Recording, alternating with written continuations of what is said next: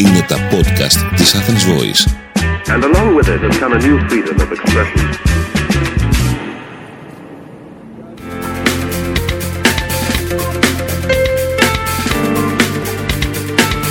marketingconsultant.gr Μάρκετινγκ για μικρές ή μεσαίες επιχειρήσεις και ελεύθερους επαγγελματίες.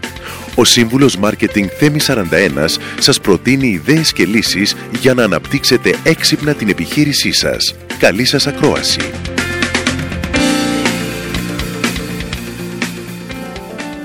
Γεια χαρά σε όλους! Είμαι ο σύμβουλος Marketing Θέμης 41 και σε αυτό το podcast της στήλης Business and Marketing Tips της Athens Voice θα δούμε τη σημασία του να δοκιμάζετε συνεχώς νέα πράγματα στην επιχείρησή σας.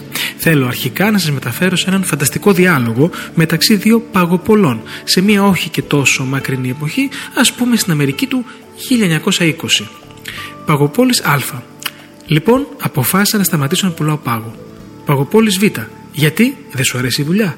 Παγοπόλης Α σκέφτομαι να στραφώ προς αυτά τα καινούργια μηχανήματα. Ξέρεις, τα ψυγεία. Παγοπόλης Β. Τα ψυγεία. Μα είναι καιρός για πειράματα τώρα. 30 χρόνια την κάνω αυτή τη δουλειά. Κάτσε εκεί που είσαι.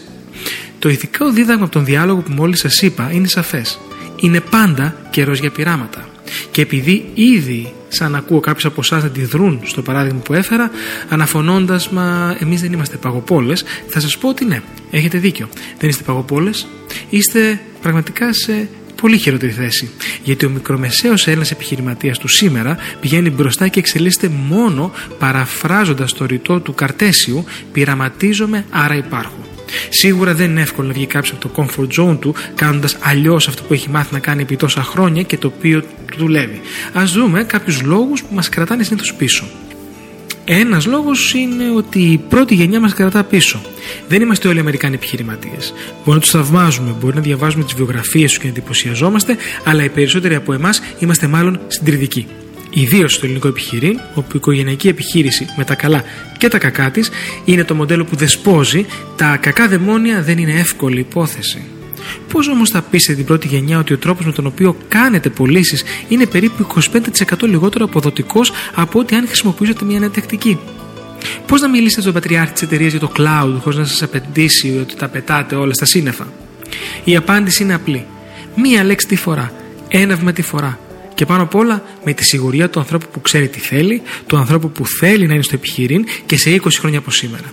Και αν η πρώτη γενιά δεν καταλαβαίνει από cloud και firewall, πιστέψτε με, θα καταλάβει πολύ καλά τη φωτιά αν τη δεις στα μάτια σας. Ο δεύτερος λόγος είναι όταν το comfort zone μας έχει too much comfort. Ε, από την άλλη πλευρά, σε πολλές περιπτώσεις, επιχειρηματίες επιτυχημένοι παρουσιάζουν μια εντυπωσιακή απροθυμία να βγουν από το comfort zone τους. Αναρωτιούνται γιατί να μπω στον κόπο; Ή να το κάνω. Αναγνωρίζουν ότι ο αγωνιστής έχει πάρει ένα μικρό προβάδισμα, αλλά δεν ανησυχούν. Και πάλι είμαι καλά. Έστω και δεύτερος σκέφτονται. Οι πωλήσεις μου είναι σταθερές, το ταμείο είναι ισορροπημένο, όλα δουλεύουν ρολόι ή σχεδόν ρολόι, άντε να χάνουμε λίγα δευτερόλεπτα τη μέρα. Όμως λίγα δευτερόλεπτα τη μέρα συσσωρεύονται με τα χρόνια. Ο ανταγωνιστής στο μικρό προβάδισμα σε λίγο δεν θα είναι ορατός ούτε με τα κιάλια. Και το χειρότερο, έρχονται από πίσω και άλλοι 10 ανταγωνιστές σαν πεινασμένοι αγέλοι. Τελικά, το comfort zone δεν ήταν και πολύ καλή ιδέα.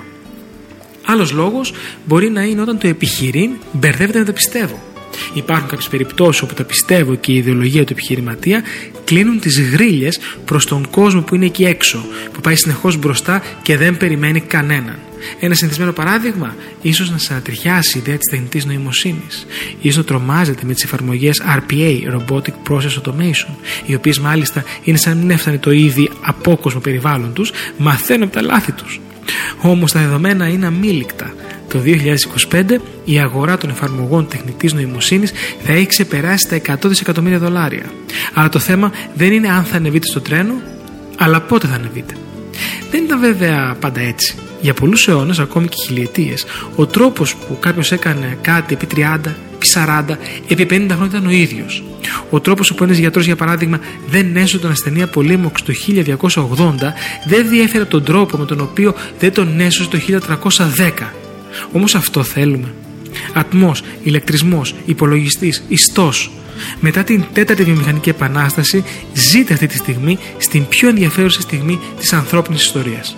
Μην τα φοβάστε και κάντε την επιχείρησή σας κομμάτι της. Είμαι ο σύμβουλος Marketing Θέμης 41 και μέχρι το επόμενο Business and Marketing Tips podcast ή στο επανειδήν. Μόλις ακούσατε τις ιδέες και τις λύσεις που προτείνει ο σύμβουλος Μάρκετινγκ Θέμης 41 για την έξυπνη ανάπτυξη της επιχείρησής σας.